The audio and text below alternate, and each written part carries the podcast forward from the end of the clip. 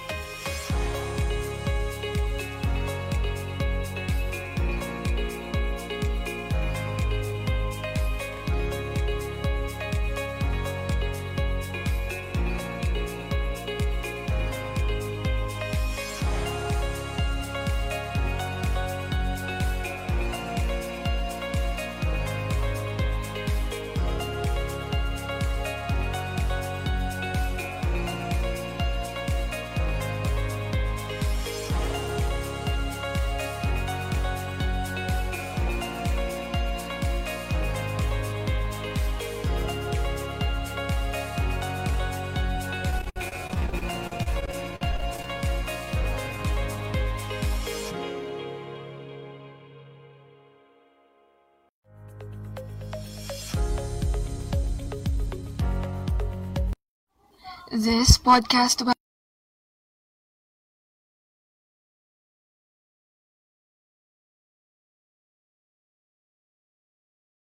webcast is under fair use. Copyright disclaimer under Section 107 of the Copyright Act 1976. Allowance is made for fair use for purposes such as criticism, commenting, news reporting, teaching, scholarship, and research. Fair use is a use permitted by copyright statute that might otherwise be infringing. Non-profit, educational, or personal use tips the balance in favor of fair use. All rights and credit go directly to its rightful owners. No copyright infringement intended.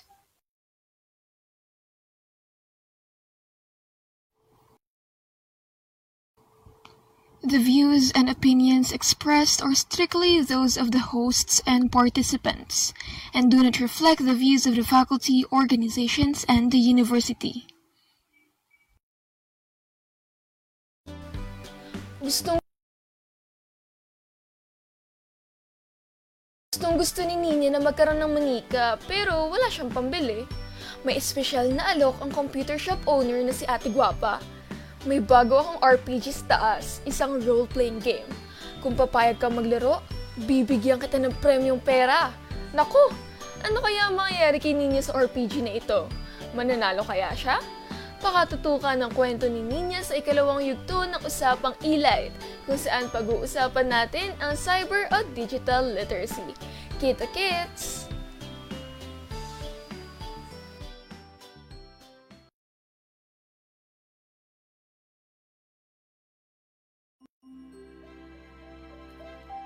Magandang araw! Nandito na naman kayo upang makinig sa panibagong kwentong pinamagatang Niña Inosente na sinulat ni Ogie Rivera at iginuhit ni Juno Abro. Ikaw ba'y mahilig maglaro ng computer games sa computer shop? Kung ganon, tiyak na mararamdaman mo ang nararamdaman ng ating bida sa araw na ito. Maghapong laman ng computer shop ang walong taong gulang na si. Gustong gusto kasi niyang maglaro ng RPG o role-playing games. Tuwing naglalaro siya, pakiramdam niya'y nakapupunta siya sa pambihirang mga mundo. Humaharap sa iba't ibang mga kalaban at pwede siyang maging kahit na ano at sino.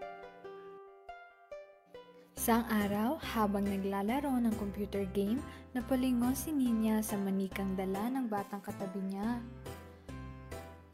Hahawakan niya sana ang manika, pero bigla itong hinablot palayo ng bata, sabay tayo at labas ng computer shop. Gusto mo yung manika, no? Tanong ng may-ari ng computer shop na si Ate Guapa. Opo, kaya lang wala akong pera. May bago akong game sa itaas. Parang RPG lang, pero live. Char! Gagawin mo lang lahat ng utos sa'yo. Tapos, pak! May premyo ka. Bongga! Anong premyo? E di pera. Pag meron akong pera, pwede na akong bumili ng manika. Naisip ni Ninya. O ano, G ka na? Game, tara sa itaas. Malamlam ang ilaw sa kwarto sa itaas. Malamig ang buga ng hangin mula sa aircon. Natanaw ni Ninya ang isang computer na may kamera. Nasabik siyang maglaro ng bagong game, pero nagulat siya sa unang utos. Oh, hubarin mo na ang damit mo, sabi ni ate gwapa. Bakit po? Ganun talaga sa simula, wala ka pang costume at powers, parang RPG lang. Sige, go! Sa isang iglap, tila napunta sa kakaibang mundo si Ninya. Pero naguguluhan siya kung isa siyang mandirigma. Bakit wala siyang suot na bakal?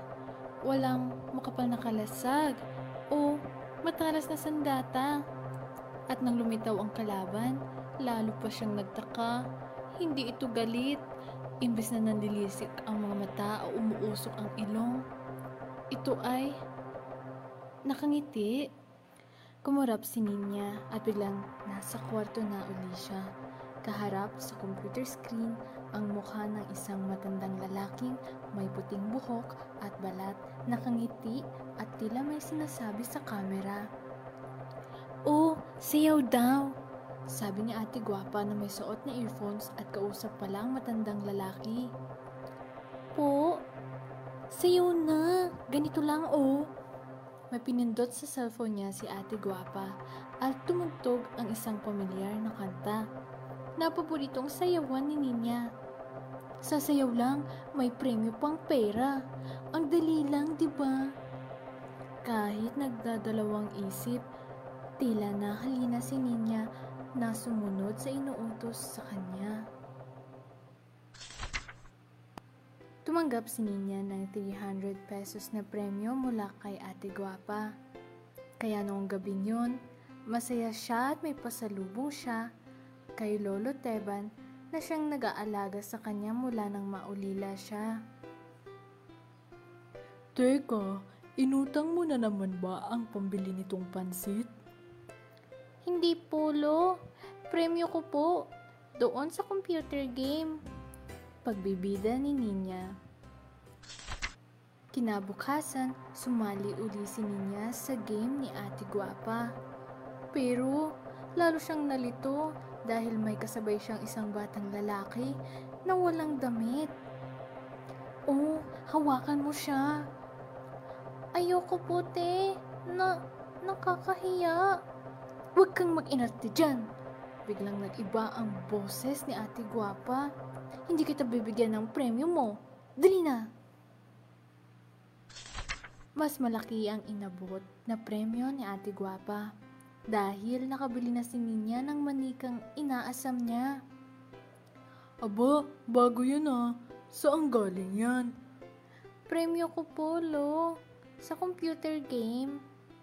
Kumunot ang noo ni Lolo Teban nang mapansin ang kakaibang ginagawa ng apo niya.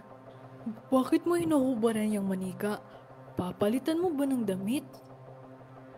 Hindi po. Maglalaro kami. Eh bakit nakahubad? Kinagaya ko lang po yung laro namin kina Ate Guapa. Ah, ano bang laro yun? Nagsikip ang dibdib ni Lolo Teban nang marinig ang inosente at dire-diretsong kwento ni Ninya tungkol sa mga ginagawa niya sa computer shop. Hindi siya makapaniwalang hindi pala laro, kundi karumal-dumal na pang-aabuso ang ginagawa sa apo niya.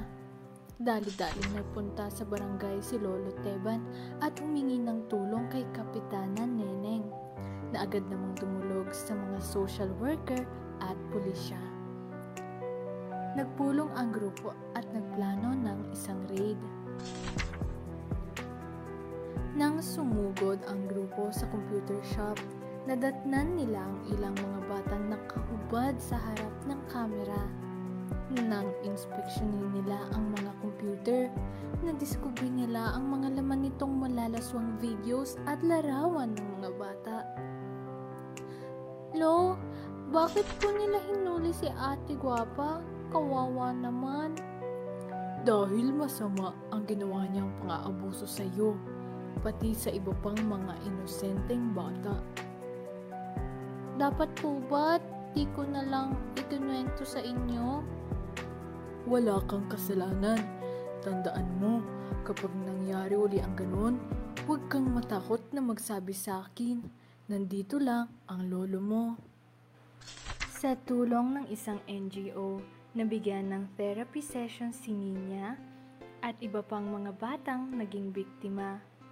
Matutulungan daw sila nitong malampasan ang matinding karanasan ng pang-aabuso at pananamantala na sinapit nila. Sampung taon na ang lumipas, kahit pumanaw na si Lolo Teban, ang pagmamahal at mga pangaral niya ay nagbigay ng lakas at bagong pag-asa kay Ninya. Ngayon, naglilibot si Ninya sa iba't ibang eskwelahan at komunidad para magturo sa mga bata na pangalagaan ang kanilang katawan, magkaroon ng tiwala sa sarili, at maging ligtas sa anumang uri ng pang-aabuso. Ang tanging pangarap ni Ninya ay hindi na maranasan ng ibang bata ang mga pinagdaanan niya. At diyan nagtatapos ang kwento natin ngayong araw na pinamagatang Ninya Inosente. Kwento ni Ogie Rivera at iginulit ni Juno Abru. Naku, ugaliing maging maingat kapag naglalaro ng computer games at pumupunta sa ibang lugar. Kung gaano kasarap sa pakiramdam na mayroong teknolohiya upang padaliin ang mga bagay-bagay, ganoon din kahirap kapag ito ay inabuso at ginagamit sa masamang intensyon. Gayunpaman, nagpapasalamat ako sa iyong pakikinig at pakikibahagi sa araw na ito. O siya, oras na para magpaalam. Paalam!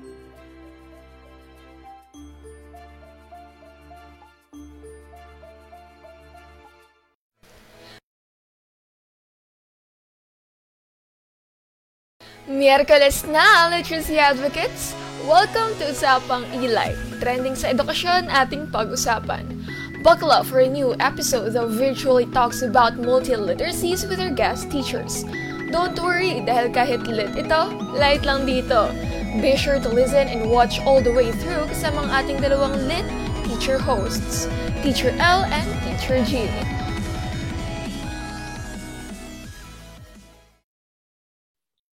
Magandang magandang hapon na naman sa inyo mga ka-Elite. Teacher L? Hi, good afternoon, everyone. Good afternoon, Sir Jerry. Sir G. Magandang hapon, no? Um, naririto ulit tayo at ito ang ating pangalawang episode sa ating Yes. usapang E-Light. Pag-usapan muna natin ang kwento na ibinahagi sa atin ni Teacher Mael. Yes, Sir Jerry, napakaganda ng kwento. Ano? Biglang napaisip ako nung hindi ko akalaing ganun yung magiging twist. No? Napakaganda, sabi mo nga, nung pagkahabi. ng kwento at saktong-sakto sa panahon ngayon dahil alam naman natin na yung mga bata babad at tutok sa cellphone or sa mga gadgets nila. So Totoo. baka yes na magiging no?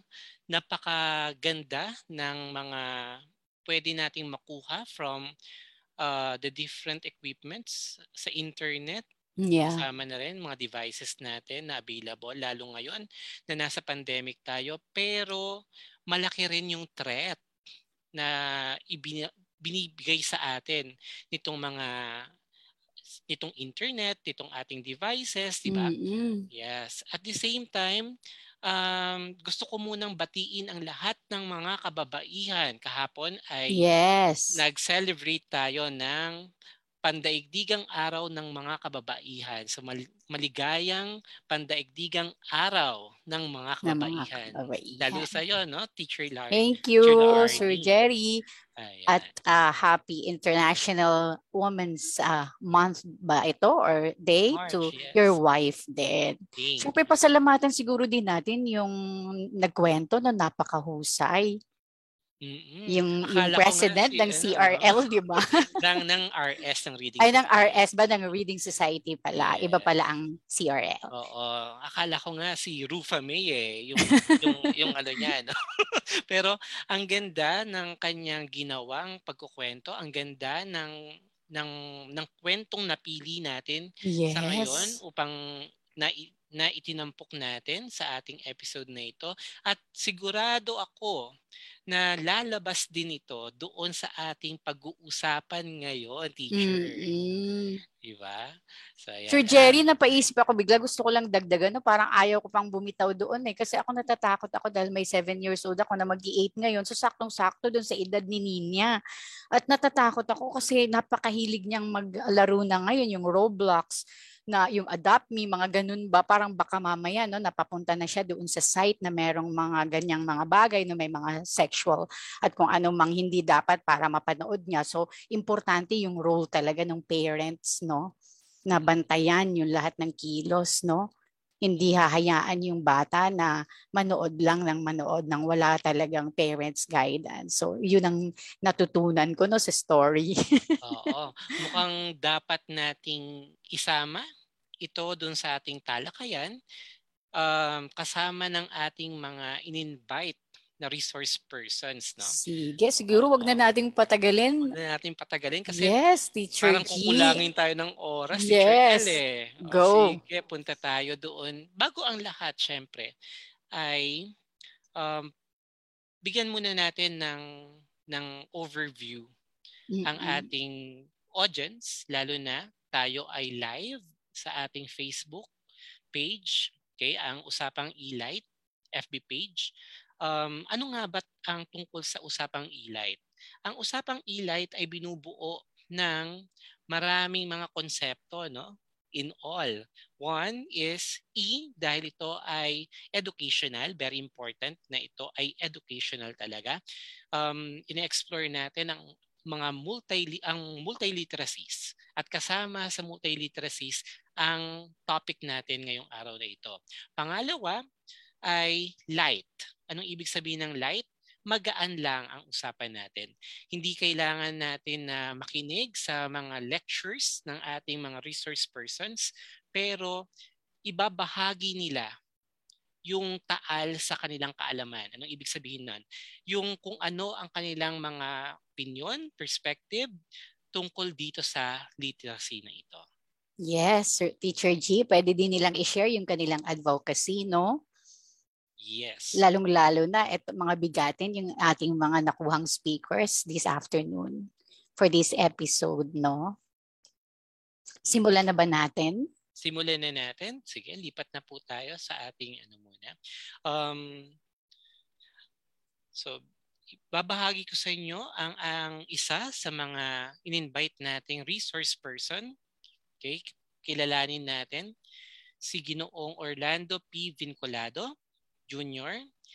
Um, Sir Orly is currently a faculty member of the College of Education in Leyte, Normal University. So kaway-kaway sa mga taga-Region 8 dyan. Uh, he handles instructional uh, technology courses and designated as the online Normalista Education Director. He is also the Institutional Training Director of the National Training Program for newly hired teachers under the junior level Science Scholarship Program of Republic Act number 10612. In addition, he is a flexible learning tutor or an online teacher of the Southeast Asian Ministers of Education Organization, bigatin ito, Innovative Teaching or the CIMEO Inotech. He's an Apple Certified Educator, a Certified Microsoft Innovative Educator Expert in the Philippines, and a Microsoft Office Specialist. Sa ating mga kailite, I, will, uh, I give you Professor Orly Bincolado. Sir Orly, can you say something to our audience? Ayun. Hello, good afternoon, Sir Jerry, Ma'am Arnie. Good afternoon. Medyo nakaka-pressure naman yung, yung introduction, Sir Jerry at Ma'am Arnie. But I'm so happy to be here. So good afternoon to everyone. Good afternoon. Bigatin nga, Sir Jerry, ang ating, ang ating mga, at ang babata, no, nakita ko si Sir, si Sir Orland, ang bata. Okay, so susunod na ba tayo, Sir Jerry? Yung Sige. ating second speaker. Bigatin din ito. So our second speaker is a Facebook Digital Tayo Ambassador. Ed, pa Ed Puzzle Coach, Microsoft Innovative Educator, Moat Certified, Wakelet Certified, Kahoot Verified, Level 1 and 2 Google Certified Educator. Parang tiningnan ko, no, parang isa lang alam ko dito, Sir Jerry, pero hindi ako certified. He finished his bachelor's degree elementary education, major in special education at the University of the East, Manila, cum laude.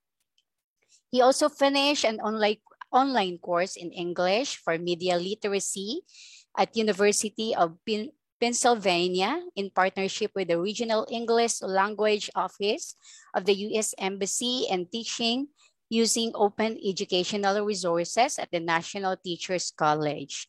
Last August 2021, he recently finished his master's degree in education, major in information technology, integration at the Ateneo de Manila University.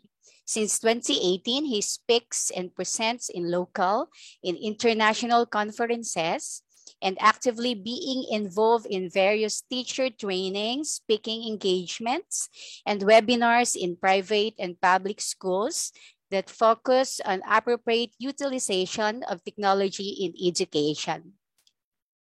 At present, he's a college faculty of the School of Teacher Education at the National Teachers College where he's teaching professional education subjects.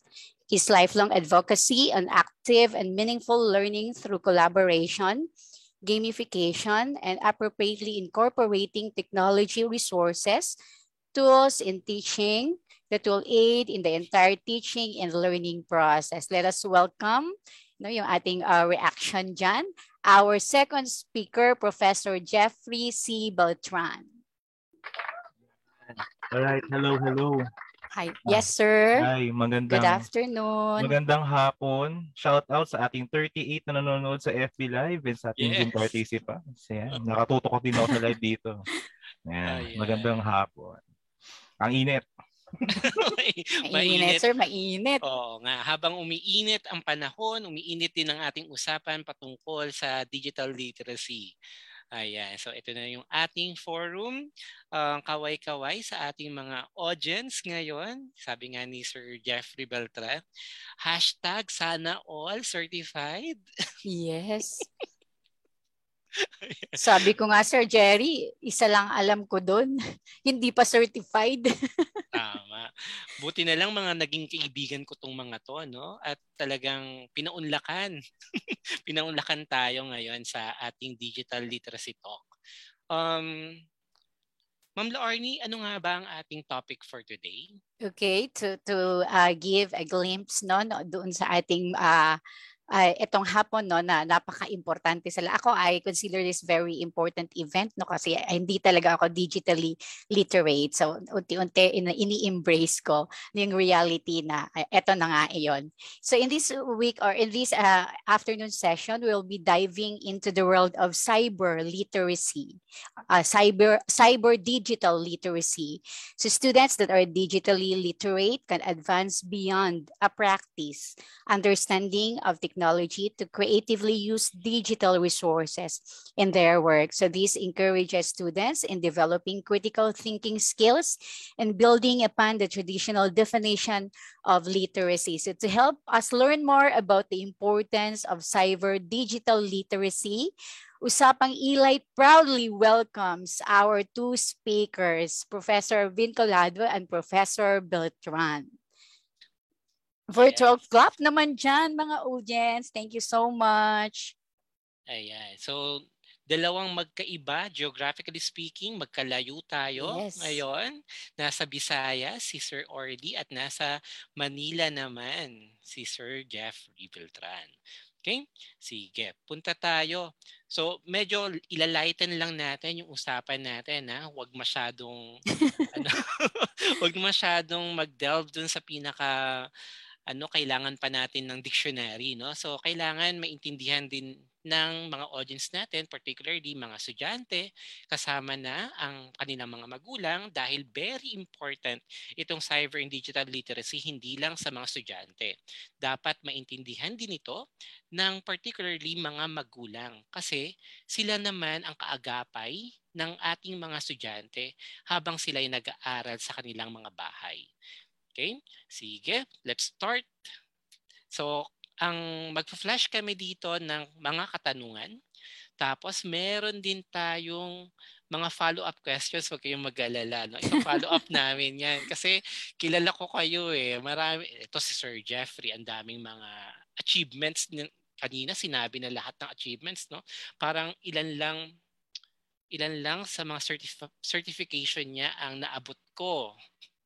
Hindi lahat. Pero pwede na rin. Tapos uh, si Sir Orly rin, uh, being MIE ambassador. Sige, unahin muna natin, no? Uh, Ma'am Arnie, ang tanong na what is cyber and digital literacy? So sa madaling yes. sabi, no, sa madaling sabi, ano nga ba itong cyber and digital literacy na ito? Anyone who wants to Sino bang mauuna, no? sa dalawa. So, bahala na sila. Pa- Mag-jack and Poy. Pa-quiz ba to, sir? Sir, Oral to light... ba to, sir? ah, hindi naman, hindi naman. Light lang. Okay. Apo. Ikaw, Sir Jeff, kam- kameya ko pala si Sir Jeff. Hmm. Microsoft Education Ambassador. Nice knowing Ay, wow. you, sir. Nice Naku, meeting you. Hi, hello, sir. Naku, eh, pangarap, yan susunod ko yung Microsoft. Pero so, medyo mahaba-habang proseso yan. Sino mauna sa atin, sir? Uh, siguro, sir, we will try to simplify things based on how we understand this. Um, as for me, sir, this is actually, when we say uh, cyber literacy or digital literacy, um, this is simply how we try to survive in a highly technological world. Simply put. But if we will try to uh, dig deeper sa uh, sa sa words consisting digital literacy, maybe we can deduce some information as well. We hmm. start with the digital, 'di ba sir? Uh, it may refer to sinasabi nila sir na binary world yung digital or they call it technological world or as we can say as we can see sa sa ating poster it is actually what we call the cyber world. And when we say literacy naman, of course, being functional to this kind of world. Okay, so yun, uh, that's my simple um, sharing of what digital and cyber literacy is. Sige. Sir Jeffrey, how about you, sir? Okay, dugtungan natin. Uh, dugtungan natin. Pero wag tayo mag, wag natin gawing technical kasi nakakatuwa yung nakakatuwa yung FB Live natin eh. Um, pag sinabi kasi ng ano, um, digital literacy, kasi currently uh, I was ano I'm currently teaching for the first time a subject particularly dito, yung building mm, and enhancing okay. literacies. Yan. Ah, right. Mm. Yan. And sabi ko, titingnan ko siya kasi inaaral ko. Ngayon ko lang siya tinuturo. And a very good refresher. Lalo na kanina yung kwento, yung kwento kanina, napakagandang opening nun. Kasi it, it already discussed to us the importance of the entire session this afternoon. Yung kwento na yung pakikinggan natin. Pero if you're going to analyze the definition lang, ako magbibigay, hindi lang siya competency eh. Okay? hindi lang siya hindi lang siya ano, hindi lang siya more of a competencies na kailangan i-meet, more of skills for you to survive and adapt in this world wherein you have to um, learn and be accustomed with the digital tools na patuloy na nag-innovate, hindi natatapos. 'Di ba? So it's not it's it's beyond competencies, it's more of a skills. Na kahit even the teachers and students and the stakeholders dapat meron. And kung nalawakan pa natin yung usapin, eh, kulang yung oras natin. Kasi information literacy connected. Media and informa- media literacy pasok. 'Di ba? Eh halos nagdo-dominate na sa sa araw-araw na gawain natin yung uh, in, uh, information. So, media and information. So, paano yun, di ba? So, we have to learn these skills. So, nandun papasok yung importance ng digital literacy. Yun. Um, pag sinabi bang digital, kasi hmm. meron tayong mga movement ngayon, no? Uh, digital tayo, sabi yep. nga ng DepEd. Yep. Pero, ano nga ba ibig sabihin ng digital at mapapansin natin, talaga bang naniniwala ba kayo na talagang digital na ba talaga tayo?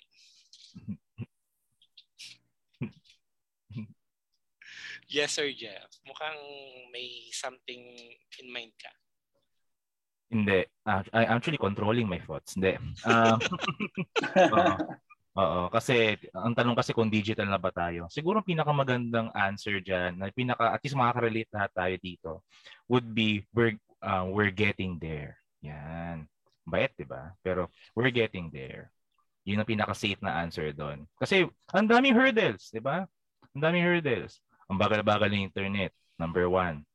'Di ba? Part ng challenge 'yan eh. In teaching the exact uh, in teaching this ano literacy, isang challenge na 'yon. 'Di ba? Eh paano pa kung paano mo ma-realize fully yung mga benefits and everything na para matutunan talaga natin. Lalo na um, may mga uh, let's say teachers tayo, students and others then other individuals na sabi nga kanina eh, we're get uh, yung hindi pa ako masyadong literate pagdating sa sa digital technology. Mm lagi na bang hindi ganun, dapat may progress. So, yun ang pinaka-safe na answer that we're getting there. And sana may, sana may progress na as we go along. Yes. Sir Orly? Uh, for me naman, sir, on the other hand, yung uh, when we say kasi the digital world, we also would associate it to our online presence. And malalaman naman natin sa mga Filipinos na yung online presence talaga ng mga Filipinos, grabe. And um, medyo may pagka-technical lang siya, Sir, Sir Jerry and Sir Jeff, pero according to um, the data coming from Hootsuite, ito, this was taken in the year 2020. Um, it is saying na yung Philippines or yung mga Filipino, yung pinakababad sa internet.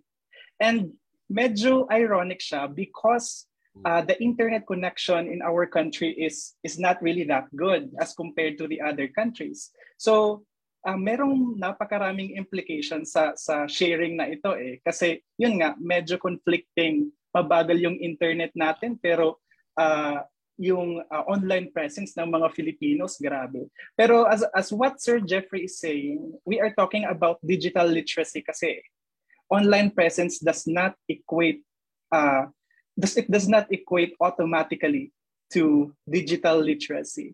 That's why I would agree to Sir Jeff na we are getting there. Oh. Kasi mapapansin natin um, napakaraming napakaraming you know mga negative observation na makikita natin. Uh, it's actually in general, hindi lang sa mga random people, even educators, even professionals, makikita natin yung kanilang um, digital footprint as what we can we call it. Parang hindi siya maganda. So yun, that's why as what Sir Jeffrey is saying, it is really very important that we push digital literacy uh, in, in education, embedded in our curriculum, because it's really very important. Tsaka ano, napaisip din ako, eh, mabilis, matagal yung binababad nating oras. Hindi kaya dahil mabagal talaga, kaya ang tagal. factor yun eh. Oo nga, no? Ang, oh, ang tagal natin. Um, ilan ba tayo? Uh, rough, tinitingnan ko si stats nun eh. Kung hindi around 10 hours, 11 hours between those times. Doon sa 11 hours na yon average, daily, ilan, mm-hmm. ilan kaya doon yung para sa ano? Yung, yung lag. No? Right. Kaminsan, kahit naka, naka stable connection ka, mas mas reliable pa ang mobile data connection. 'Di ba? May factors. Totoo. Right. Uh, sa infra- sa infrastructure pa lang 'yan, no? Parang we're getting there sa infrastructure at kailangan i-support talaga ito no na not only ng ng government but also private sectors din para mas maayos to. Pero when it comes to the literacy, nakikita rin natin dito yung kahalagahan na hindi lang dapat si teacher ang ang may may responsibility but also the parents. Ba, papansin natin yan kanina, nabanggit kanina ni Sir Jeffrey, yung yung kwento. Mm-hmm. Okay, yung kwento, sabi nga ni Ma'am Laarni, no? Ma'am Laarni, may question ka ba dun sa ating mga panelists dito? So para uh, gusto ko lang balikan no yung binanggit kanina ni Sir Jeffrey na hindi lang siya competencies but it's really a skill no. At totoo naman sa uh, uh, according to what I have read, nagbasa ako kasi sabi ko nga kay Sir Jerry hindi ako literate talaga. I'm uh, embracing kasi nandoon ako sa talagang kailangan kong matuto. So um, it's really crucial. It's it's a very important skill. Uh, si teacher uh, ano ako eh doon ako sa paano kaya nagtuturo itong dalawang ito? So parang gusto ko nang pumunta dun sa next na question, Sir Jerry, kasi interested ako kung paano nila sinishare yung kanilang galing. No, gaya mo, no, ikaw nagsishare ka sa amin, si, si Doc Shine. Ganun ba ka-patient din? Kasi kaya kami, Sir Jeff, at saka Sir, Sir Orlando natututo, dahil napaka-patient nila, yung hindi ko naramdaman na parang ang liit-liit ko, wala akong alam kasi hindi nila pinaramdam yun sa akin. So interested akong mar- mar- marinig din sa inyo ang babata. Tingnan natin kung paano. Shall we proceed na to the next question yes, ba, Sir Jerry? Yes. ano kaya ang susunod na tanong? Ayan. How do I develop cyber and digital literacy? Ito ay hindi lang pang para sa ano no, being a teacher, dapat kasama rin dito I think yung ano no, yung being a parent, being a sibling na sumusuporta doon sa isang bata para makamit itong cyber or digital literacy. Sige, mag-jack and point na kayo. Ayan. Sariling jack and point pala. O, sige, ikaw na muna, Sir Jeff. Sige. Um, yung tanong, um, hindi siya tanong na sasagutin namin ng ano yun, yung may, may nahahanap naman yung sagot. It's more of a reflective question. Okay. Yes. Right. Oo, reflective siya eh. How do I develop uh, digital literacy skills? And kahit yung mga nanonood sa atin sa dalawang platform na meron tayo, pwede nyo sagutin din yan para masaya. Yeah. o hindi, ganyan kasi, di ba, na, na, yes, yes. ang ganda kasi kanina, no, oh, binanggit ni Tito Arnie na ano, binanggit niya na parang hindi kami nai ano yun, hindi, hindi niya pinadama na nahihirapan kami. Eh, online class ang kadalasang setup. Malaking factor pag sa student lang galing yung ganyan feedback, di ba? Hmm. And ang hirap i-achieve nun, no? kahit sa ganyan setup. Yun. Um, going back to sa tanong, um, how do I develop? Kung I will answer that first sa sarili ko muna um, bago yung sa medyo teacher side of things. Um, mapalad lang din ako na at least well uh yung yung inaaral ko and everything ay connected dito sa pinag-uusapan natin. So when it comes to um, demonstrating and being familiar with some of the technologies, hindi man hindi talaga gamay na gamay pero familiar siya. Walang problema 'yon. So I have to be familiar with the existing technology innovations. So yun yung una kong da, um, ina, uh, ginagawa. Then kailangan aware din ako do sa kung meron man advantages and disadvantages then kahit kahit din yung mga current situations pwede rin eh. Kasi yung platform kung saan nanggagaling yung information, pasok pa rin siya sa digital literacy. Hindi na siya sa tools, even yung laman. Kaya nga, ang hirap niya ang hirap niya rin i-define eh. Hirap niya rin i-define kasi i- kahit bigyan mo siya ng definition, meron pang mga ibang literacies na pasok doon for you to fully realize digital literacy. And isa doon talaga is information literacy. So first, you have to be familiar with the tools, with the platform, and then um, ano ba yung plus and minuses? I-expose mo yung sarili mo doon para alam mo kung ano dapat gawin, hindi dapat gawin. And yun, from that, pwede, um, pwede mo, ako ha, sa sarili pwede kong sabihin na uh, digital literate ako, pero tuloy-tuloy yung learning process noon. It's a continuous process. Hindi siya yung one time, big time. Hindi. Um, it's a continuous process. So yan. Sige. So you start with yourself, no? Very important yon to be aware about uh, the different innovations now. Totoo yan kasi kapag hindi ka aware, mapag-iiwanan kaya baka alam mo pa rin PowerPoint now. Tapos yung iba gumagamit na ng Canva. Diba? Ano yan? Anong Canva na yan? Di ba? Parang, okay. yan. O di, tsaka ano yan, maganda, maganda mag-piggyback dyan kasi uh, aminin man natin, there are still teachers, with all due respect, na reluctant pa rin when it comes to uh, these innovations. Meron, meron at meron pa rin. Kaya nga, ang hirap mag-adjust dahil sa mga ganyan sitwasyon. Pero kung ikaw naman, let's say, willing ka naman magturo din sa kanila, why not? So, may part ka rin, to, ano eh, may part din dyan yung collaboration. Kasi, di ba? Um, kasi ito, since sabi kanina, no, uh, cyber, ano siya, uh, multi-literacy. These are the new literacies. Eh, di ba? 21st century skills, so collaboration. Very um, connected yon 21st century skills sa pinag-uusapan natin ngayon and very connected siya and applicable sa um, current setup natin in everything. Yes. Okay. Pero uh, may tanong ako doon kay Sir Jeff, Sir, Je- Sir G. Um, 'di ba nag-pandemic, napilitan hmm. tayong maggamit ng mga LMS or kung ano mang uh, platform. So tingin mo Sir Jeff, uh, may mga uh, kasi ako tingin ko hindi ko mapigilan yung sarili ko. Wala akong choice na gamitin talaga ito. So, nakatulong ba yung pandemic na matest natin na kaya naman pala? Oh. Yeah, na kaya na mag... Like that. Uh, ano yan? Uh, mag, maganda sa, uh, simulan muna natin sa thank you for that wonderful question. Okay? Oo. Dagdag um, na tanong ito. Oh, hindi okay lang. Uh, sabi nga, light lang. Para tayo, para tayo ito. nasa para tayo nasa synchronous session. Mm-hmm. Live nga lang. yeah. Um kung meron mga sa akin ha, uh, sinishare ko dito sa students kasi I also teach tech for teaching and learning 1 and 2. Um kung ba, sabi ko sa kanila, kung meron mga magandang dinulot tong sitwasyon na to, kung dati di ka naniniwala that technology is your partner in delivering quality instruction, aba, baka naman maniwala ka na. 'Di ba? Eh na-utilize naman natin ng tama. For sure, you're observing your teachers. Yung iba, yung iba, mema. May mapilit na gamit. Yung iba naman, um, talagang in- ingat sa paggamit. Talagang pipili, pipili at pipili ng tool. Hindi yung isang tool na sila nakastick. Aside do sa prescribed na tool na ginagamit nila. Hmm. So, nandun pa rin, nandun pa rin yung factor na si teacher yung magde-decide. Mm-hmm. Hindi hindi mo na ibibigay kay tech lahat sa mga tools lahat yung um, learnings and everything. Hindi. Tulong kayo in delivering that instruction. So yun yung isang magandang dinulot itong sitwasyon na to.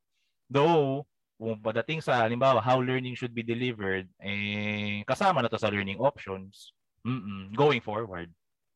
Yes, yes. Sir Je, Sir Je, meron tayong comment kay, galing kay Doc Shine. Sige, basa muna natin. Uh, we have to begin learning things ourselves. We have to walk the talk that if we push for this kind of literacy, then we have to be curious and learn more specifically about information and tech lead. Yeah. As a teacher, you cannot share what you do not have. Wow. Yung sabi. Let's have kay Sir Orly, no? Kasi ito, babad to sa mga trainings eh. Makikita nyo naman, training director talaga siya. No? At the same time, very important ngayon, uh, nabanggit na rin kanina na parang na-force tayo, uh, na-accelerate itong paggamit natin ng digital or cyber literacy because of the pandemic. Uh, paano niya nga ba tinuturuan parehas pare-parehas ba tayo dito na ano no na nagtuturo sa TEI Teacher Education mm. Institutions? Ang estudyante natin particularly ay mga guro. Pero paano ba natin natin dapat i-develop itong cyber or digital literacy sir Orly Okay uh sige. Uh, siguro sir babalikan ko muna yung statements ni Sir Jeffrey kanina about uh, about the nature of digital literacy. Kasi I would really agree nga na yung scope ng digital literacy is napakalawak. In fact, um, yung ibang expert, yung tawag nila doon, Sir Jerry, is uh, digital literacies.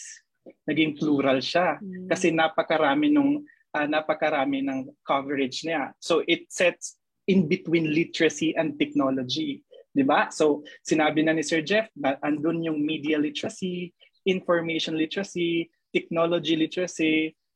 'Yun that's why um, let me uh, let me use that as parang uh, step board sa uh, sharing on how to teach literacy, uh, this literacy, kasi it's really complicated as what Sir Jeffrey is saying. So uh, it would always start, Sir Jerry, awareness. We should be aware as to uh, its nature, about nung kanyang scope. Although these things are content, Okay, but it should form part of the knowledge, skills, and values. So itong tatlo ta- talaga sir dapat yung i-point out natin when we um, directly or indirectly integrate uh, this to our uh, to our instruction kasi digital literacy can be Im- embedded in different subject matters sir Jerry 'di ba uh, that's the concept of integrated teaching as of this uh, in the 21st century trend So yun, awareness. And para naman sa mga teachers, uh, kasi nga sometimes it is it is really an observation. It is uh, it is observed Sir Jerry and Sir Jeff and Ma'am Laarni na sometimes, though I specialize on these things based on my experiences, sometimes yung output ng mga students natin parang hindi ko magagawa eh. Di ba? Because, uh, yeah, meron ng mga studies na nagsasabi na pabata ng pabata, pagaling ng pagaling sa technology. Well, I'm also a player of Mobile Legend. Okay, I'm also a player of Mobile Legend. And sometimes, sir, um, sometimes meron akong nakakalaro ng mga grade 3, grade 2. Alam mo, natatalo pa kami. Group of teachers kami, ah. group of teachers kami na, na nag, nag-play ng Mobile Legend. And then yung mga nakakasama namin, mga bata talaga because we could hear them speak. Andun talo pa kami. Naka-open so, mic. Yun, opo, opo, Sir Jeffrey.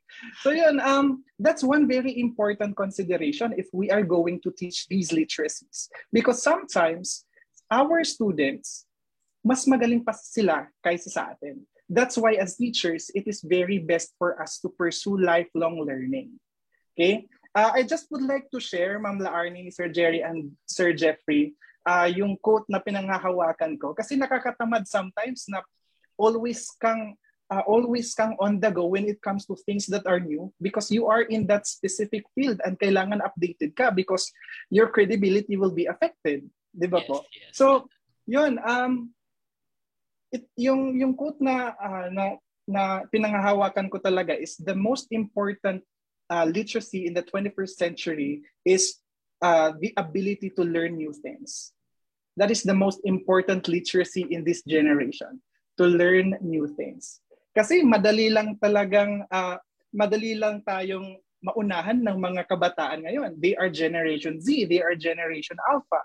And they are really into technology. Sometimes meron nang nagsasabi, Sir Jerry, na uh, yung mga Generation Alpha, if we take away technology to them, parang nagiging disabled sila eh. 'Di ba? So, yung technology sa mga batang ito, it is part of their lives singularly. Samantalang tayo, it is just part. 'Di ba? So, 'yun, um yung maisa-suggest ko especially to our teachers is to pursue lifelong learning. Continue learning and um it is not actually um parang it is not an excuse na hindi tayo matututo nitong mga ito kasi everything is available online. Tama. tama. All right? We have MOOC, 'di ba? Massive Open Online Courses. So we can uh, educate ourselves further when it comes to these things. Kasi nga, ito yung trend. And meron din tayong mga open educational resources.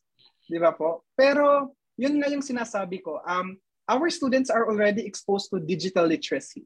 The best thing we can do as teachers is to guide them. To guide them. Opo. Yeah. Yun, Sir Jerry, Ma'am Larnie, and Sir Jeffrey. Yes, thank you for that. Pero may, may naisip lang ako dito. Dalawa, dalawa. Number one. Yes, Sir Jerry. Uh, based dun sa discussion natin. No? Number one is, paano ko nga ba tuturuan yung isang estudyante sa field na talagang parang doon na siya pinanganak which is mm. digital, 'di ba? Tayo ah parang sabi nga ng marami sa atin, mga, mga teacher, ako digital immigrant. Yung isa pa nga parang hindi pa nga immigrant eh, parang mas ibang term pa yung ginagamit nila pero hindi talaga dun sa ano, no, yung digital immigrant and digital natives. Pero, yeah, yun yung number one. Um, paano ko tuturuan yung mga estudyante, yung anak ko, na doon na mismo sila pinanganak eh tuturuan ko pa kaya sila for that. Yan yung unang ano no, naiisip ko. Pangalawa, nag-burst yung bubble. Nakalimutan ko yung pangalawa. Pero sige, doon muna tayo sa first question. Alalahanin ko yung pangalawa. mm-hmm. So, it um so yung question sir is um actually talking also about digital divide. 'Di ba? Yes, yes. Yung mga older generation at saka yung younger generation. That's why, sir, I advocate uh, responsible digital citizenship. Kasi ito yung kulang sa ating mga kabataan ngayon. If, if we go back, Sir Jerry, sa teaching cycle, it is very important to pursue teaching um, if we are able to understand who and what our learners need. Di ba po? So, um, kailangan alam natin yung context ng mga learners natin. So kung mapapansin natin, when it comes to, uh, to when it comes to skills, andun na sa kanila yung technological skills. Pero yung values and content, parang ito yung things na kailangan nating pagtuunan ng pansin. Kasi nagkakalat yung mga kabataan ngayon eh. Mapapansin natin sa TikTok, sa social media, they really need uh, they really need to be, you know, responsible digital citizens. Tama. Kasi um, kung mapapansin natin Sir Jerry, um, ito i-share ko sa mga sa mga participants ko because I usually would usually talk about digital uh, responsible digital citizenship. Um, in in the current world that we live in today, um, we have two kinds of worlds.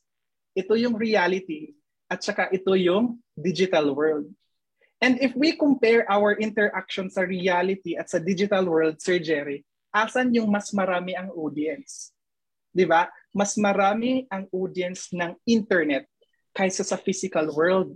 That's why our students should really be very sensitive kasi iingatan nila yung image nila sa reality but online, sinisira nila yung image nila. Pero what?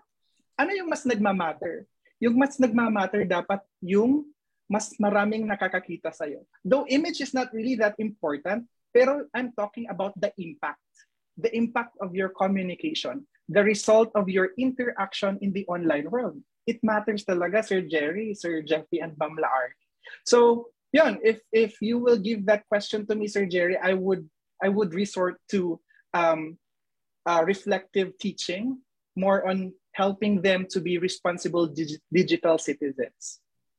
Okay, so responsible digital citizenship, no? Very important nga yan. Uh, Sir Jeff? Diba, tawag dito, inaalala ko yung topic dati na naturo kasi ako before ng empowerment technologies. Uh, one of my favorite subjects sa senior high school. And may topic doon about netiquette. Right. Yeah. And yun yung perfect nakadugtong na sinabi ni Sir Orly. Kasi number one, ang pinaka-rule talaga doon, doon wala naman absolute set ng rules. Pero lagi sinasabi sa sources would be number one, always remember the human. Tao ka pa rin. You're dealing with people online. Yes. You have your presence online. Oh yes. You have your digital footprint. Oo naman. Pero, tanda mo, tao ka pa rin.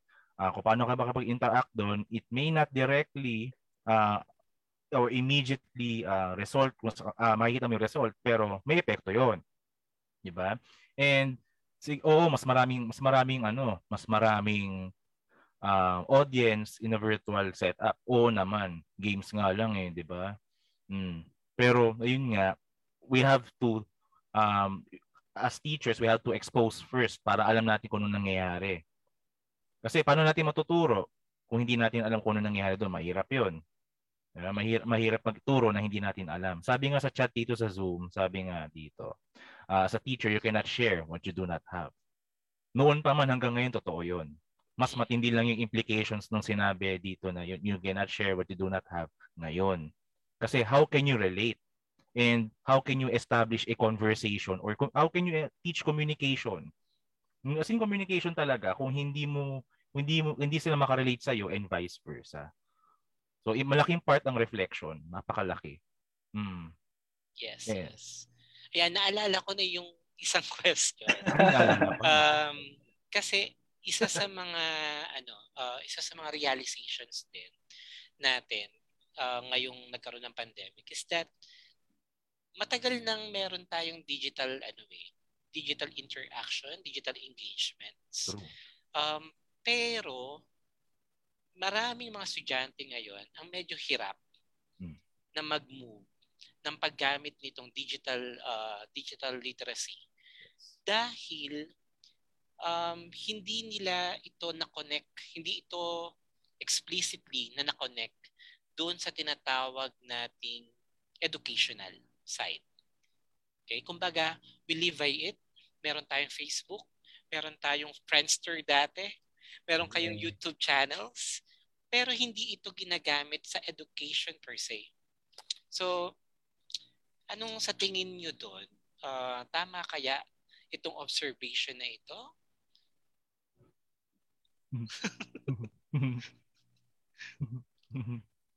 Sige, sir. Um, ma, uh, siguro ma-clarify ko lang Sir Jerry yung uh, yung yung uh, clarify natin dito sir is um, yung connection uh, the, the, the difference between yung education prior to the pandemic and ngayon? Yes, Is that it, kasama sir? rin. Kasama rin. Kasi mm-hmm. we don't see na pandemic lang talaga because of the pandemic ay although it accelerated talaga no yung paggamit natin pagiging digital natin. Pero pre-pandemic pa lang meron na tayo meron na tayong setup niyan eh. May setup na talaga tayo. Um yun nga lang, nitong nagkaroon tayo ng pandemic, mapapansin natin yung mga estudyante, parang hirap i-translate yung dating ginagawa nila in their personal view. Halimbawa, mm, paglalaro. Okay. Remember, ang paglalaro, i-part ng pagiging digital eh. Cyber, ano yan eh.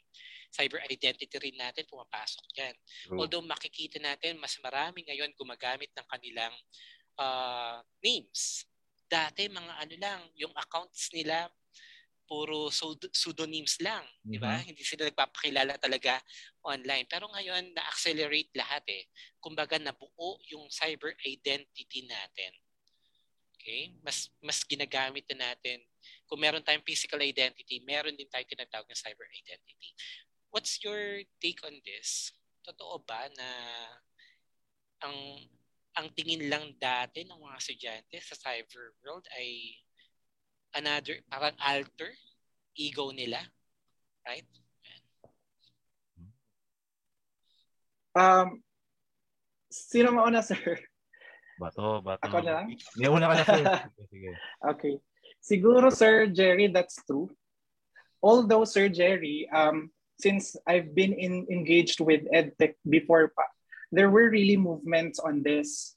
Pero, um, it's not really embedded in our curriculum. We still have that culture of education that is not really dependent with technology. Yung mapapansin natin, Sir Jerry, um, uh, that's why nag-shift tayo sa TTL from educational technology to, to TTL. Kasi yung focus ng EdTech, Sir Jerry, are the materials. Right? Pero when it, when it comes to TTL, iba na yung naging focus niya. Yung focus na niya is um, more on internet safety, responsibility, skills, values, and so on.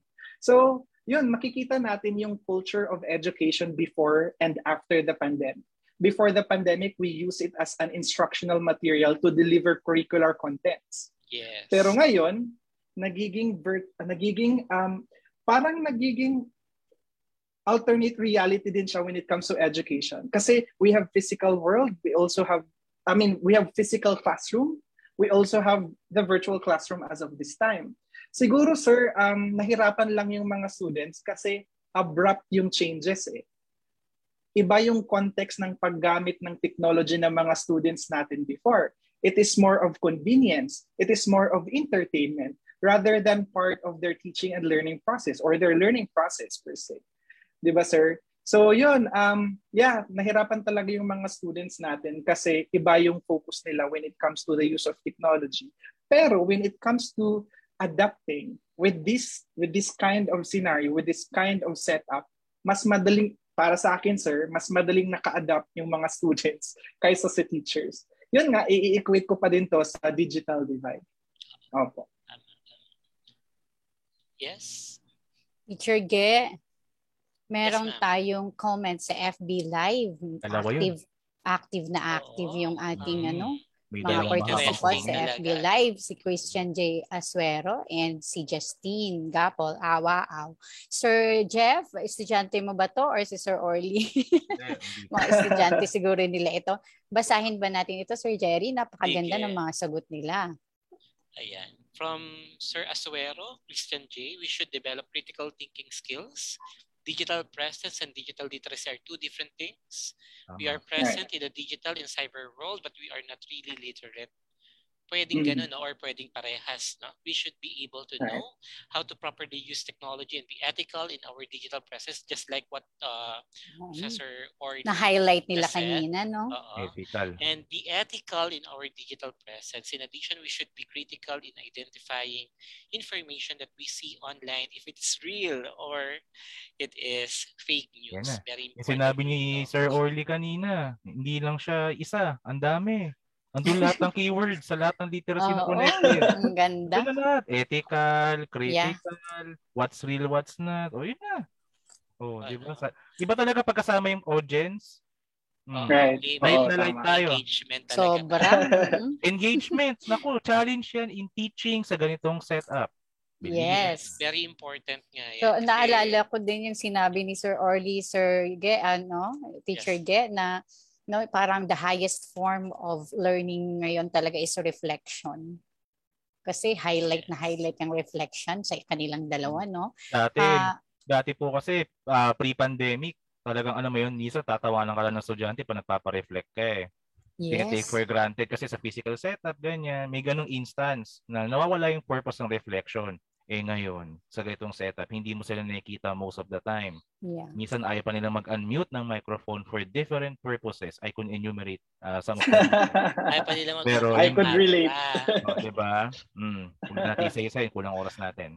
Pero yun nga, yes. um, the fact na may, uh, may chance sila to reflect is uh, tataas, ako ah, tataas din yung ownership na, ay, natutunan ko to dito And yun nga, um, may, may nagsabi nito na parang ang ganda pag-usapan nito na safe space yung session. Hindi ko na kung sino nagsabi nun. Nandito, nandito rin yata sa call na to. And si Sir Jerry pala. Nice.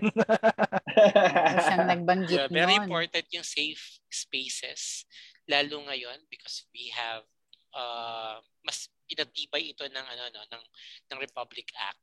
Uh, dapat safe safe space ito hindi lang sa digital uh, hindi lang sa physical but also in digital uh, lalo ng mga estudyante natin no uh, and we are aware uh, nagiging aware tayo mas tumataas yung awareness dahil yung mga teachers dati nag nag uh, nag-share tayo ng mga pictures ng class list 'di ba? May mga ganyan. Nag-share ng picture ng uh, ng record, ng class record bawal. ng mga estudyante. Bawal 'yon. Kaya kaya ngayon, mas aware na tayo na, oops, hindi ko dapat ito i-share, hindi ko dapat ito, um, kung meron akong certificate, remember, i-blur ko muna yung pirma yeah. kasi ano yan eh, um, threat din yan eh, no? Sa ano natin. Tago natin sa pangalan data privacy. Yes. Sige. Um, mukhang okay tayo dun sa first two questions. Tingnan natin ang last question. Although sir, yung, three, ay, yung third question natin, Sir Ge, ay meron na silang mga nasagot doon sa second uh, question, no? pero baka may gusto pa silang idagdag. No, yeah. if uh, tingnan na natin yung third question, which is the last question actually. So what are the challenges in teaching cyber and digital literacy? Mukhang maraming ano dito, mukhang maraming ticket dito. Itong dalawang to. Sige. Any, anyone who wants to share? Prof. Orly, mauna ako dito. Oh, sige. Ah, ah, sige sir. Uh, mauna ako dito kasi um, ito yung sa lahat ng tanong, ito pinaka-favorite kong sagutin. Kasi um, nagka-classic, uh, oh, naku, marami yan. Uh, tinatanong ko lagi sa sa sa classic ko, especially sa TTL2 dahil sakto yung mga students doon ay magiging teacher interns the following semester. Kaya sabi ko, ba pag sa inyo nangyari na um, ayaw magsalita nung student, eh, nag-prepare ng activity. Di ba? Mas, di ba? Sakit sa feeling nun. Pinaghandaan niya yung gagawin, tapos di kayo magsasalita. Tapos, anong anong reasons bakit hindi nagsasalita? Nata- natawa sila pagkatapos kasi alam mo na totoo eh. Number one, sasabihin, sira po yung microphone ko.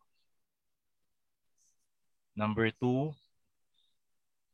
mahuhuli mo kasi minsan dito lumalabas pagiging illiterate then at some point. During your class time, naglagay ng picture sa story o kaya sa My Day. Mm. Nahuli. Na, nakati, nahaano ko na isa niyan. Hindi ko kakalimutan yun. Then, habang na, hindi siya nagbukas ng, ng, mic, ng microphone ever since. Pero, may iba pa siyang communication platform na nakabukas din habang nagkaklase kayo. Let's say, for example, Discord. Ay, Diyos ko. Yan. So, yan lahat lagi ng dahilan. Ngayon, sinabi ko lahat sa kanila yon Natawa sila kasi, ano, totoo, di ba? Opo, sir. okay. Tapos noon, nagsalita na sila all throughout. Kasi alam na nila mangyayari, alam na nila na ano eh, may kasamang anticipation eh. So, so kung si teacher, hindi siya nag-anticipate in a way kung paano niya ipaplano yung session, yung instructional time. Um, ang ano eh, uh, parang mangyayari is hindi fulfilling on your end, kaya nagiging challenge siya. Kasi, syempre, expert ka sa tinuturo mo, oo naman.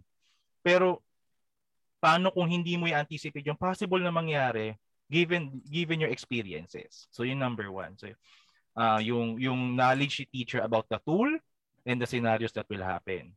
Number two, yung knowledge uh, na, na challenge para sa akin yung access sa resources. Kanina hindi binanggit yung PowerPoint. Um, sabi ng sabi ng student, sir, 'di ba pinagandang Manila paper lang naman yung PowerPoint. MPD naman yun, eh, Manila paper, Microsoft PowerPoint. 'Di ba? Mm. Eh eh isa pa sa crucial din na setup do ah, na, na challenge din dito is engagement and interaction. 'Di ba? Ang hirap mag-engage sa kanila sobra. Ilan lang talaga yung kahit sirain talaga yung mic na legit nagsasalita sa chat box malaki na pasasalamat po sa kanila nun. Pero yung kahit simpleng PowerPoint can be also an interactive tool. There are resources also, if, in fact, plugins na pwede doon. Kasi minsan, ayaw lumabas ng teacher sa comfort zone niya sa Microsoft PowerPoint. Yun nga, sabi kayo na Canva, yan, uh, creative and productivity tools, image manipulation tools, etc. Pero kung halimbawa challenge doon is yung access mo sa resources, ito lang talaga yung meron ako eh. Pero naman, meron naman available just to just for you to uh, make sure that your class despite the num- the number of minutes or hours ng instructional time ay engaging. Kasi even with these challenges, ang gusto nating mangyari is we want our instructional time worthwhile sa'yo and sa mga bata. They would say that actually kahit yung mga bata, hindi ka hindi ka nila tinitignan kasi naka-off yung camera nila, pero they are also observing you.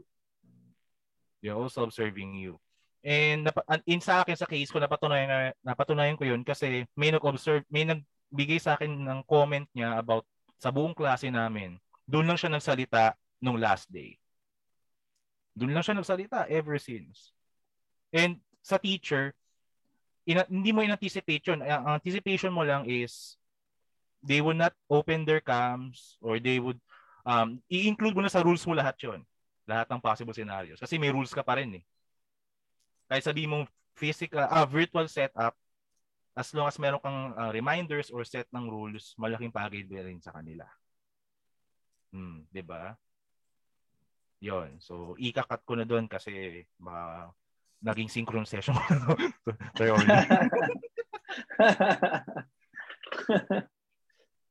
Ayan, Sir Orly. Sige, ah, ako. So, balikan ko lang yung question, sir. Yung mga challenges, di ba, when it comes to teaching uh, digital or cyber literacy. Um, siguro, sir, uh, while while Sir Jeffrey was sharing, I was able to remember four very important points uh, about the challenges. The first point, Sir Jerry, Ma'am Laarni, and Sir Jeffrey, is infrastructure.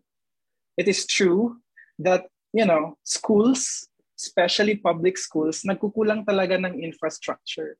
And if if uh, we will also try to reflect looking into the context ng mga students natin kasi this is distance learning so infrastructure ng school is not really yung big deal dito but infrastructure within the homes of our students so yun um sa mga students ko sir um, we are in a province uh-huh. um, and yung mga yung mga some of the students are really from hometowns na yung internet connection is not really that reliable. So it poses really a big threat when it comes to educating our learners as regards um, um, this literacy or the digital literacy.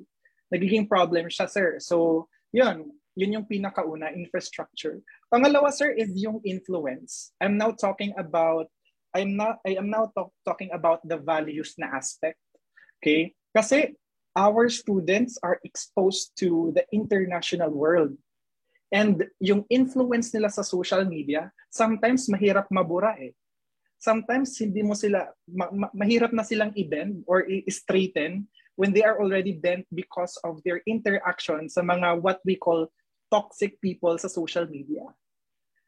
That is actually beyond our control as educators. Di ba? We can only do so much when it comes to our curricular offerings, curricular activities. So, yun. Another concern, sir, um, is pagiging complacent ng mga students natin because they are thinking that they are already very good when it comes to technology but they fail in understanding that competence is not the only you know uh, the only um, aspect when it comes to digi- digital literacy kahit ba magaling ka, mas magaling ka pa sa akin, digital literate ka na. Di ba? So, yeah, there are some students who are like that.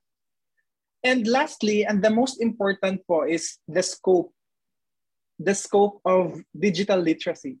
Napaka-laki ng scope and it's not really uh, it is not really defined or described when it comes to scope kasi nag-iiba-iba yung references. So, yun, yung scope niya napakalawak. So, kailangan mo talagang i-map out sa curriculum mo yung um, integration ng digital literacy. Pero, yun, because it is too broad, sometimes we cannot we cannot anymore cover all the aspects. Di ba po? So, uh, that is the reason why it is very important that uh, it is very important that we partner with others. One very example, uh, one very common example is partnership with parents. Our partnership with parents is really very important, especially po sa mga early grade levels, di ba? Um, napapansin ko that um, yung mga ages, ang mga grades 3 below or grades 4 below, merong mga Facebook accounts na sila. And it's really something that bothers me kasi they are not supposed to be in Facebook yet. They are not supposed to be in social media yet. Sino yung nag-guide sa kanila para gumawa? Parents. And the parents are not aware that it is against the uh, acceptable policy ng mga social media platforms. Now, uh, it is also very important na yung mga parents natin, this is now in connection sa sa story natin, 'di ba, kanina, yung yung story. Um, it is very important that our our parents are aware of these things. Kasi the reason why we have age limit uh, when it comes to um, when it comes to the use of social media is because internet has no filter. We cannot filter out what our children could see or unsee sa mga social media platforms. And sometimes what they see are actually harmful to them.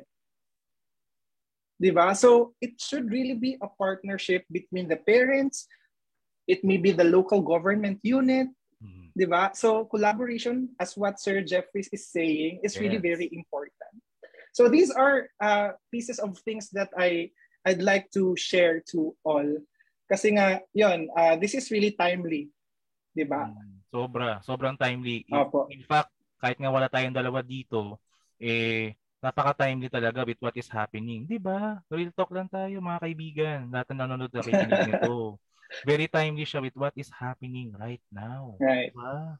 Andito lang tayo para ano yun, makipagkwentuhan sa inyo, itatlong guide questions. Pero ang, ang ganda lang kasi, we, di ba, or at least organize yung kwentuhan natin. Natupad wow. naman natin yung dapat mangyari. Pero yun nga, sa ano natin, hanggat maaari talaga, I would agree with Sir Orly, collab talaga. Collab sa magulang, sa kapatid. Minsan yung kapatid pa talaga nagtuturo doon sa mas batang kapatid. Eh.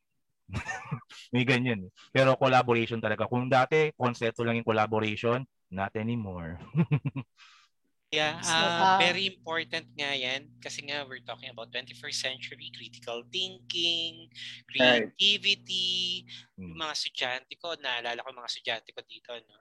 Uh, I'm teaching the teaching profession, not the hmm. TTL, although gumawa kami ng toolkit for the TTL eh. Pero uh, hindi ko pa na-handle ang TTL. Uh, mga estudyante sa TTL. Dati EdTech pa, pero nung ano nung pre-pandemic, may TTL load ako eh. Mm. Um, pero in terms of the teaching profession, lahat ng ito talaga very challenging. Number one, very challenging yung engagement. Oh. Remember yung engagement talaga. Minsan, um, ang dami mong pin-prepare tapos naka nakaisip naman ako ng mas magandang strategy kung saan hindi ko na kailangan pang sabihin sa kanila na buksan ang camera, buksan ang wag mag-unmute kayo. Kasi ganyan. yung ganung pa, yung sasabihin mo sa kanila na on cam, may takot yun kagad sa kanila. Takot, yes. Kaba, Pero ngayon, ano sila doon? Sabi nga, kabado 20. Diba? Correct, correct. Pero ngayon, alam nyo, hindi, hindi na sila ganun kakabado. Sila pa mismo ang nag-open ng camera. Yes. Nila, nag, nag-speak kung ano man ang gusto nilang, uh, kung ano man yung reflection, takeaways oh. nila. Ganun um, ang, tanong ko lang doon, ang tanong ko doon, ang ganda kasi ng insight na yun eh. Ang tanong, ang ako magtatanong, pwede ba natin sabihin na um, para siyang katumbas ng rapport? Very important ang rapport sa hmm. sa kahit sa ang klase, pero yung feeling kasi na this is a class mm-hmm. and the teacher is not the class. Yun yung pinapaintindi ko sa kanila. Correct.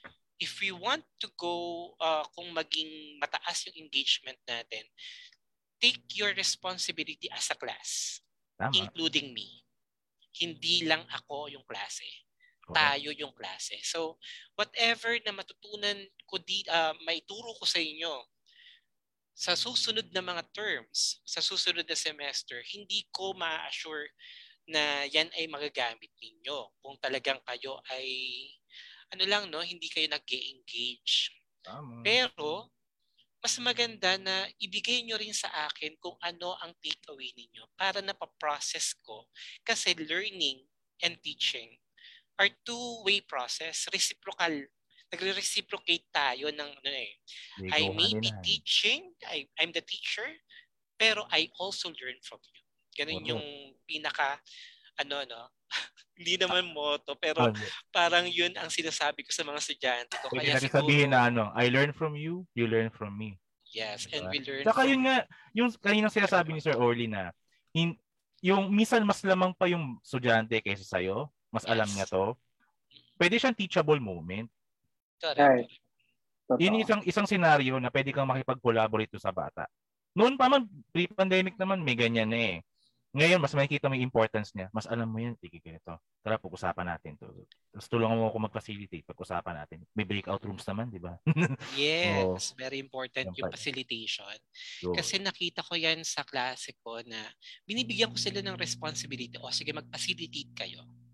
Kayo yung officers of the day Mm. Tapos after while, meron din akong part sa sa klase ko sa buong synchronous session na ako naman. Pero dapat meron din kayo at gusto ko sana marinig kayong lahat. Correct. So sa buong session, sa buong SEM, nandoon, no? Take turn sila sa facilitation. Nakikita ko na agad kasi very important dito na maging teacher sila eh. Tama. At doon meron silang take away na, may reflection na rin sila na, ah, ganito po pala kapag magiging teacher na ako. First year ang tinuturuan ko, ha? Mga first years pa lang. So doon pa lang nakita na nila, na-evaluate nila yung pinlano nilang activity. Ito ba ay feasible? Mm-hmm. Effective ba sila na naging teacher? Naging malinaw ba ang, ang, ang kanilang sinabi sa klase? Yun yung mga nakikita ko na very positive when it comes to this. At kailangan talaga nating i-train itong mga teachers ito, no? Kasi dati ang ang idea lang natin reporting. Yung pa rin Remember, tawag hanggang ngayon dyan, reporting pa rin. Sabi ko, ano nire-report nyo? Balita? Hindi. Uh, You're presenting information. So, tawag natin yung presentation, ha? Oo. At the same time, ito ay ano ha, ito ay challenge for everyone, for teachers, True. na ang information with just a click sa Google, alam na agad ng mga estudyante kung binobola mo sila. Tama. Kasi yung information nandiyan, eh paano kung yung ituturo mo more on heavy sa content, anytime pwede kong i-google yan, eh di parang wala ka rin naituro. Hindi, sa side ng bata, sa side ng bata, kung mag-google ko naman yung tinuturo mo, makikinig pa ba ako sa'yo? Hindi na. Sign up na lang ako. Total, automatic naman na-generate yung attendance ng platform. Pasok lang sandali, ayos na lang ako. May ganyan. May ganyan. So kaya nga talaga malaking parte is for you to anticipate those scenarios na learning may not happen. Malaking bagay yon. Tsaka hindi lang dapat lagi yung bata yung do syempre kasama sa plano natin yung bata. Tayo din. We must be literate also. Simulan natin sa mga platforms. Ang dami, ang daming magandang um, benefits sa mga virtual learning platforms, itong mga class uh, learning management systems, yung Google Classroom, for instance. Ito, itong Zoom. Though, syempre, alam naman natin, medyo malakas luma, uh, kumain ng data itong Zoom. Pero, eh, kasama din yun. Kasi, yun nga, hindi naman stable ang access ng mga bata. Iba, naka-ano lang, naka-data lang. Ay, ilang minuto lang yun, ubus na. Hmm, paano na yun? So, siguro, hindi, hindi na kinagandahan, kaya minsan nire-record yung sessions, para yes. at pwede nilang balikan. Tsaka yung, yung, yung learning modality rin, kailangan pinapaliwanag sa mga bata. Kasi kung hindi nila mag-gets minsan, kahit ilang taon sila nasa ganitong setup. Alam niyo, problema ko yan regarding sa ano, mga first year. Hmm. Coming from basic education, senior high school, di ba? Hmm. Ang ang kanilang ano experience kasi ay parang spoon feeding. Nako. Na spoon feed sila, na spoon fed sila during the basic education. Kaya yung self independent yung self independence Hmm. kapag ganito yung platform, pag ganito yung modality, mas mataas dapat ang ano eh, self-independence ng mga bata. Which is yung goal ng asynchronous learning. Yes, kaya yung iba, they do not do more great doon sa ano sa asynchronous kasi pag sinabi na nilang asynchronous parang attend lang sila ng synchronous pero pag asynchronous hindi na nila gagawin minsan mm. na na, na, na, na ang tawag natin doon, ang dami na nilang mga task hindi nagagawa. Kasi ang thinking nila for asynchronous, walang klase. Hindi diba? nila alam. Hindi nila alam kasama sa learning design yon na mm-hmm. Ang ang kailangan kasi ipaunawa sa mga bata pagdating sa learning design is kapag synchronous, sabay-sabay tayo natututo using the platform. Ito yung oras, ito yung kung meron man link, no? ito yung link, ito yung oras, yan. Learning takes place. Sabay-sabay. Pag asynchronous, may learning pa rin, pero mas hawak nyo yung oras nyo. Hindi yung wala na kayong gagawin. X yun, mali yun. Ah. Okay. Kailangan, yun, kailangan, lang, kailangan lang kasing i-ano sa kanila yun eh. Kasi, iba pag sinabing asynchronous, oh, bala, hmm, tutulog na lang ako. Yeah. Totoo yan. ko na lang. Ang daming challenges no, na na-highlight kanina, Sir Jerry. Correct, correct. Oo, tapos pero gusto kong balikan no yung very important role ni teacher lalo na tayo we are developing no t- future teachers.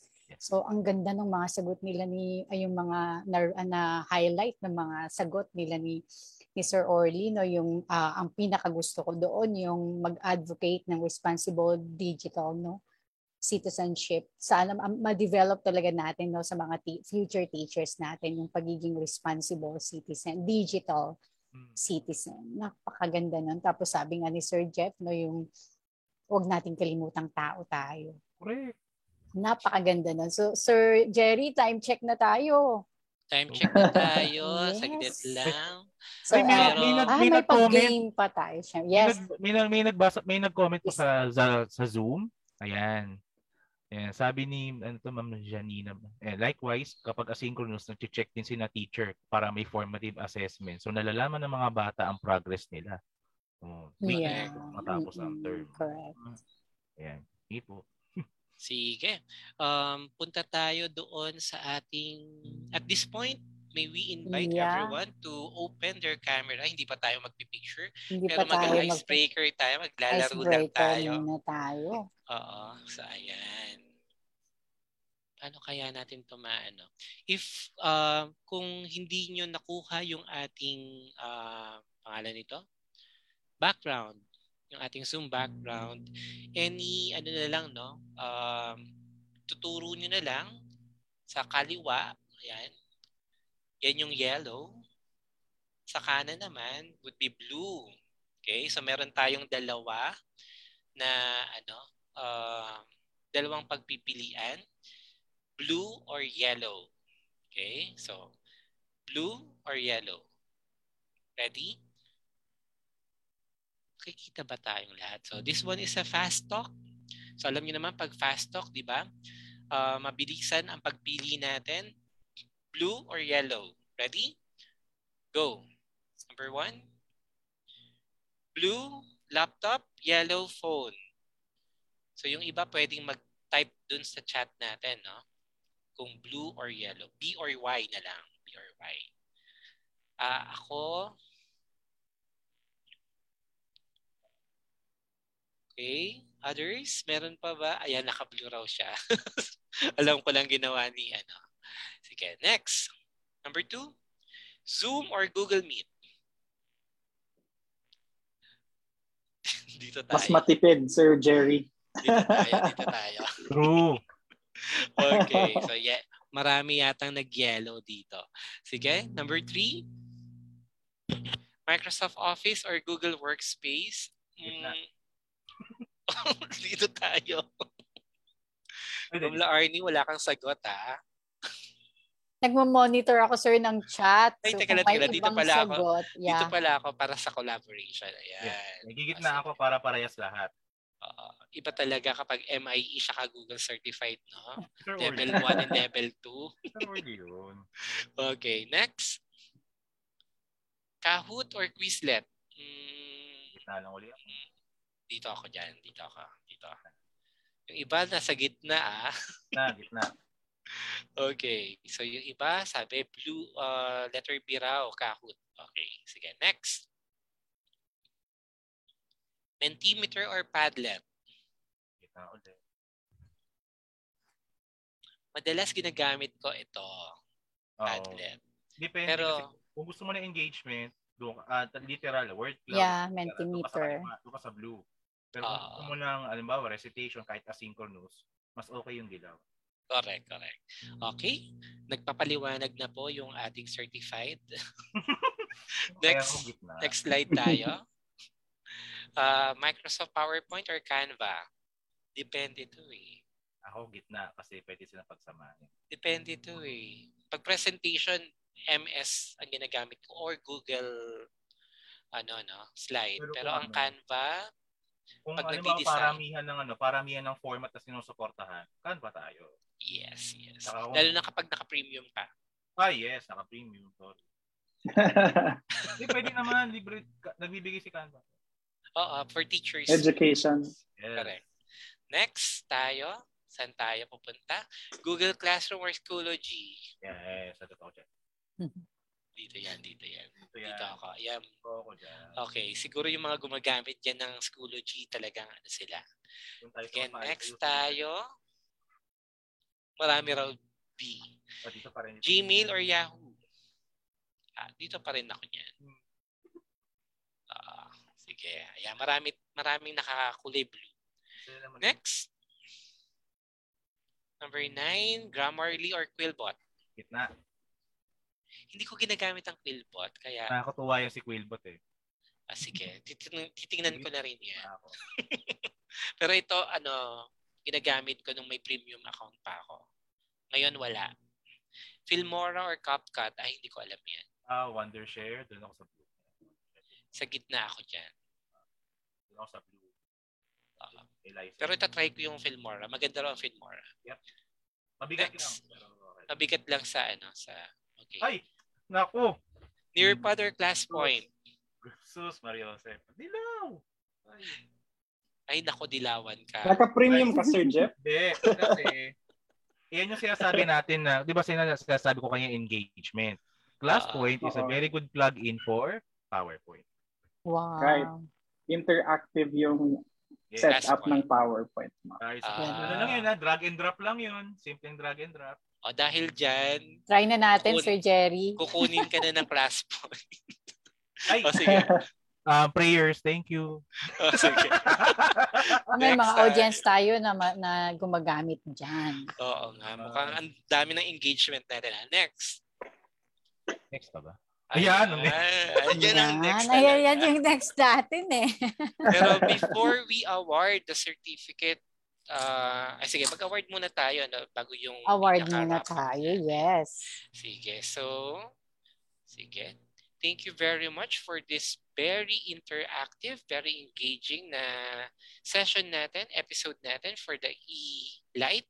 Um, so we will be uh, awarding the certificate. The citation reads, Philippine Normal University, the National Center for Teacher Education, College of Teacher Development, Faculty of Education Sciences, Center for Reading and Literacy, and the PNU Reading Society awards this certificate of recognition to Professor Orlando P. Vinculado Jr. for generously sharing his expertise on issues and research trends in cyber or digital literacy, webcast and podcast activity Usapang E-Light, trending sa edukasyon ating pag-usapan.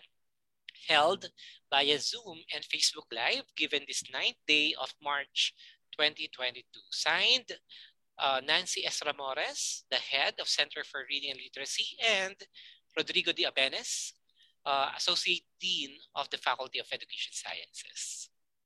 Thank you so much. Thank you so much po. The same certificate is also awarded to Professor Jeffrey C. Beltran. Thank you so much, sir, for being with us today. Salamat ng napakarami. Ayan. So, very fruitful ang ating hapon na ito. Maraming maraming salamat sa ating ano uh, sa ating mga in-invite na resource person. Pero, Ma'am Laarni, mag-plug muna tayo ng susunod na ating yeah, episode. para sa lalo na sa ating mga audience ngayon, no? Pwede ta eh, this is uh, uh, monthly, tama ba, Sir Sir Ge, every Wednesday natin ito ginagawa. So uh, you just kindly like our or like or share our FB page para ma-update kayo doon sa aming mga activities. Okay, so meron tayo on March 30. So this is related to uh, this event then, which is the media literacy. Same time, it's 4 p.m. po. Sana mag-attend pa rin kayo. Thank you. Ayan. At nakita natin kanina, no, parang merong isa na in-invite natin na speaker, si Ma'am Lawagan, ay naandito kasama wow, natin nandito sa si audience. Ma'am. So next, Hi, Ma'am. sa March 30, next episode, kasama po natin siya as the guest speaker. Um, before pumunta tayo sa wrap-up, mag-picture muna tayo. Uh, Mariel, pwedeng paano? Yan, so Teka lang, tanggalin muna natin ang mga spotlights.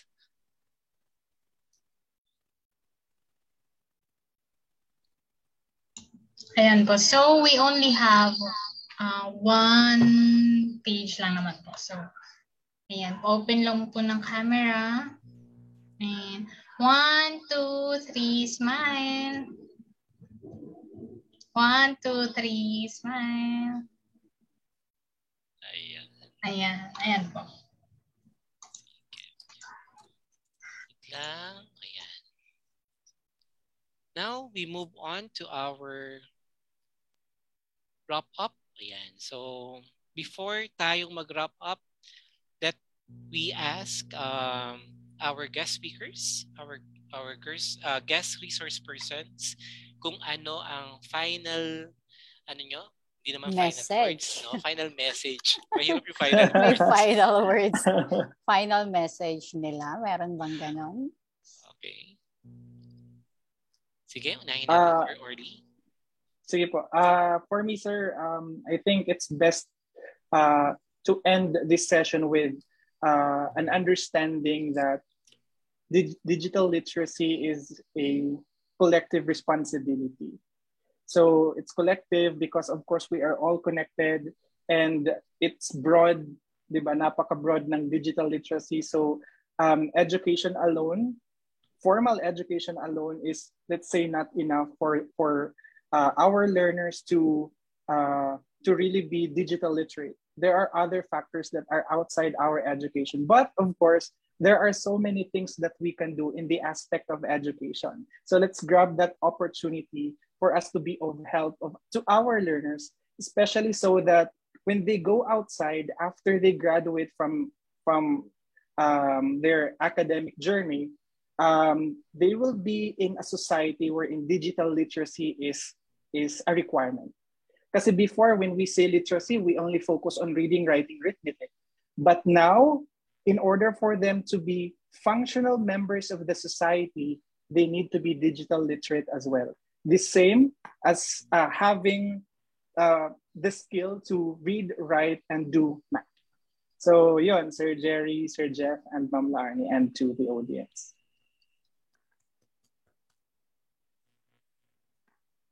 Sir Jeff? How about you, Sir Jeff? Yan. Eh, hindi hindi pa naman siguro ito yung huling huling habit. biro lang. Huling pahimakas. Oo, de, biro lang. Sabi nga, Charis, de joke. um, pasensya, de, pasensya na kasi nandito ako sa isang webinar. Isa sa, mga, isa sa mga katotohanan ngayon ay ang teacher ay dalawang webinar na pinagsasabay. de, um, siguro uh, ang take away yon gusto ko siyang tawagin take away total yun naman isa sa challenge natin. Tawagin take away number one um digital literacy is very timely. No need to expound it. Maging aware ka sa paligid and you will see the importance. Um as teachers to our current teachers um ito yung time for us to explore. Kung dati um may talaga may challenges na before uh, one great thing that this situation um, taught us is to learn more. 'Di ba? Meron pa nga sasabihin kanina um, life ano lifelong learning, 'di ba? Sasabi pa lifelong, life wide, life deep, 'di ba? Ito na 'yon, ito yung tamang time. And to our students, um hindi masama na ano mo 'yun na mag-isip muna bago pumindot. Okay?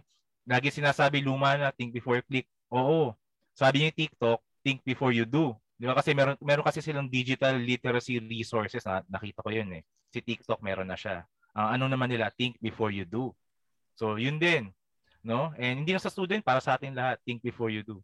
And to our educators, future and current, seasoned o hindi, we are still the best investments. Okay? Yan. So, magandang hapon. Maraming maraming salamat.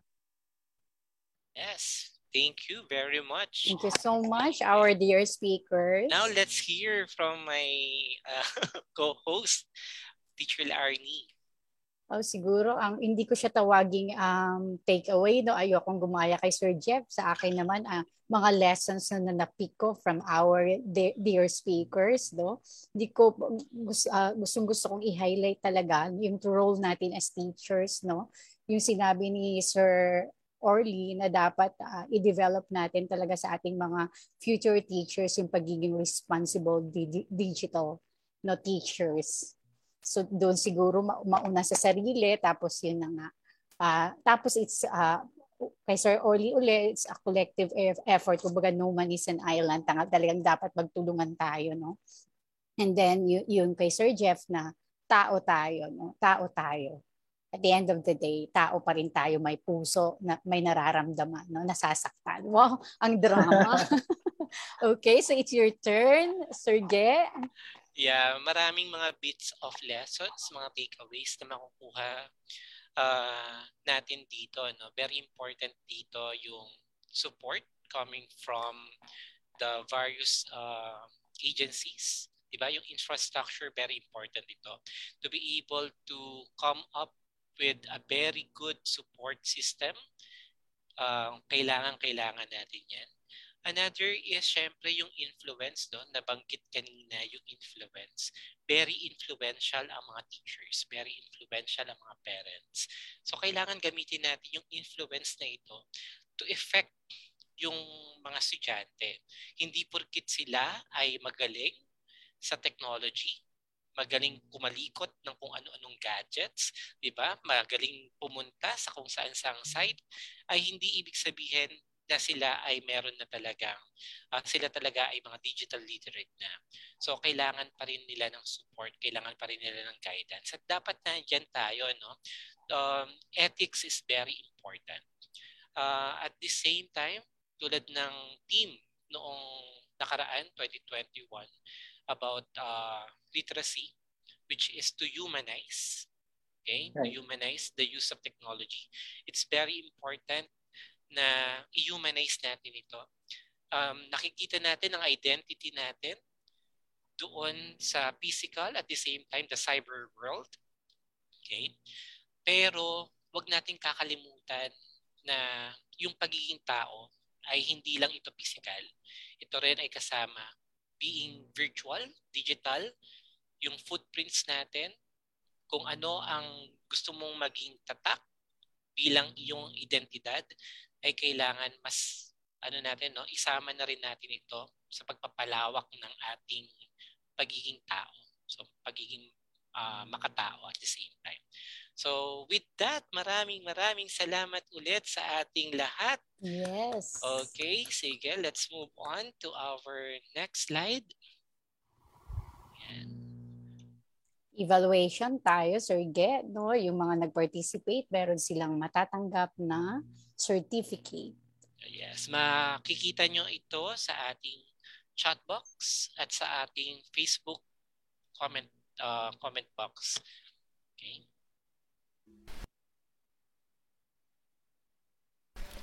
That episode was so lit, Teacher LNG. Kaya naman, sa ating mga literacy advocates na sumubaybay sa atin ngayon, maraming salamat at kita-kit sa susunod na Wednesday at kasama kami dito sa Usapang Elite Trending sa Edukasyon ating pag-usapan. This podcast webcast has been made possible by PNU Faculty of Education Sciences with the special participation of PNU Reading Society.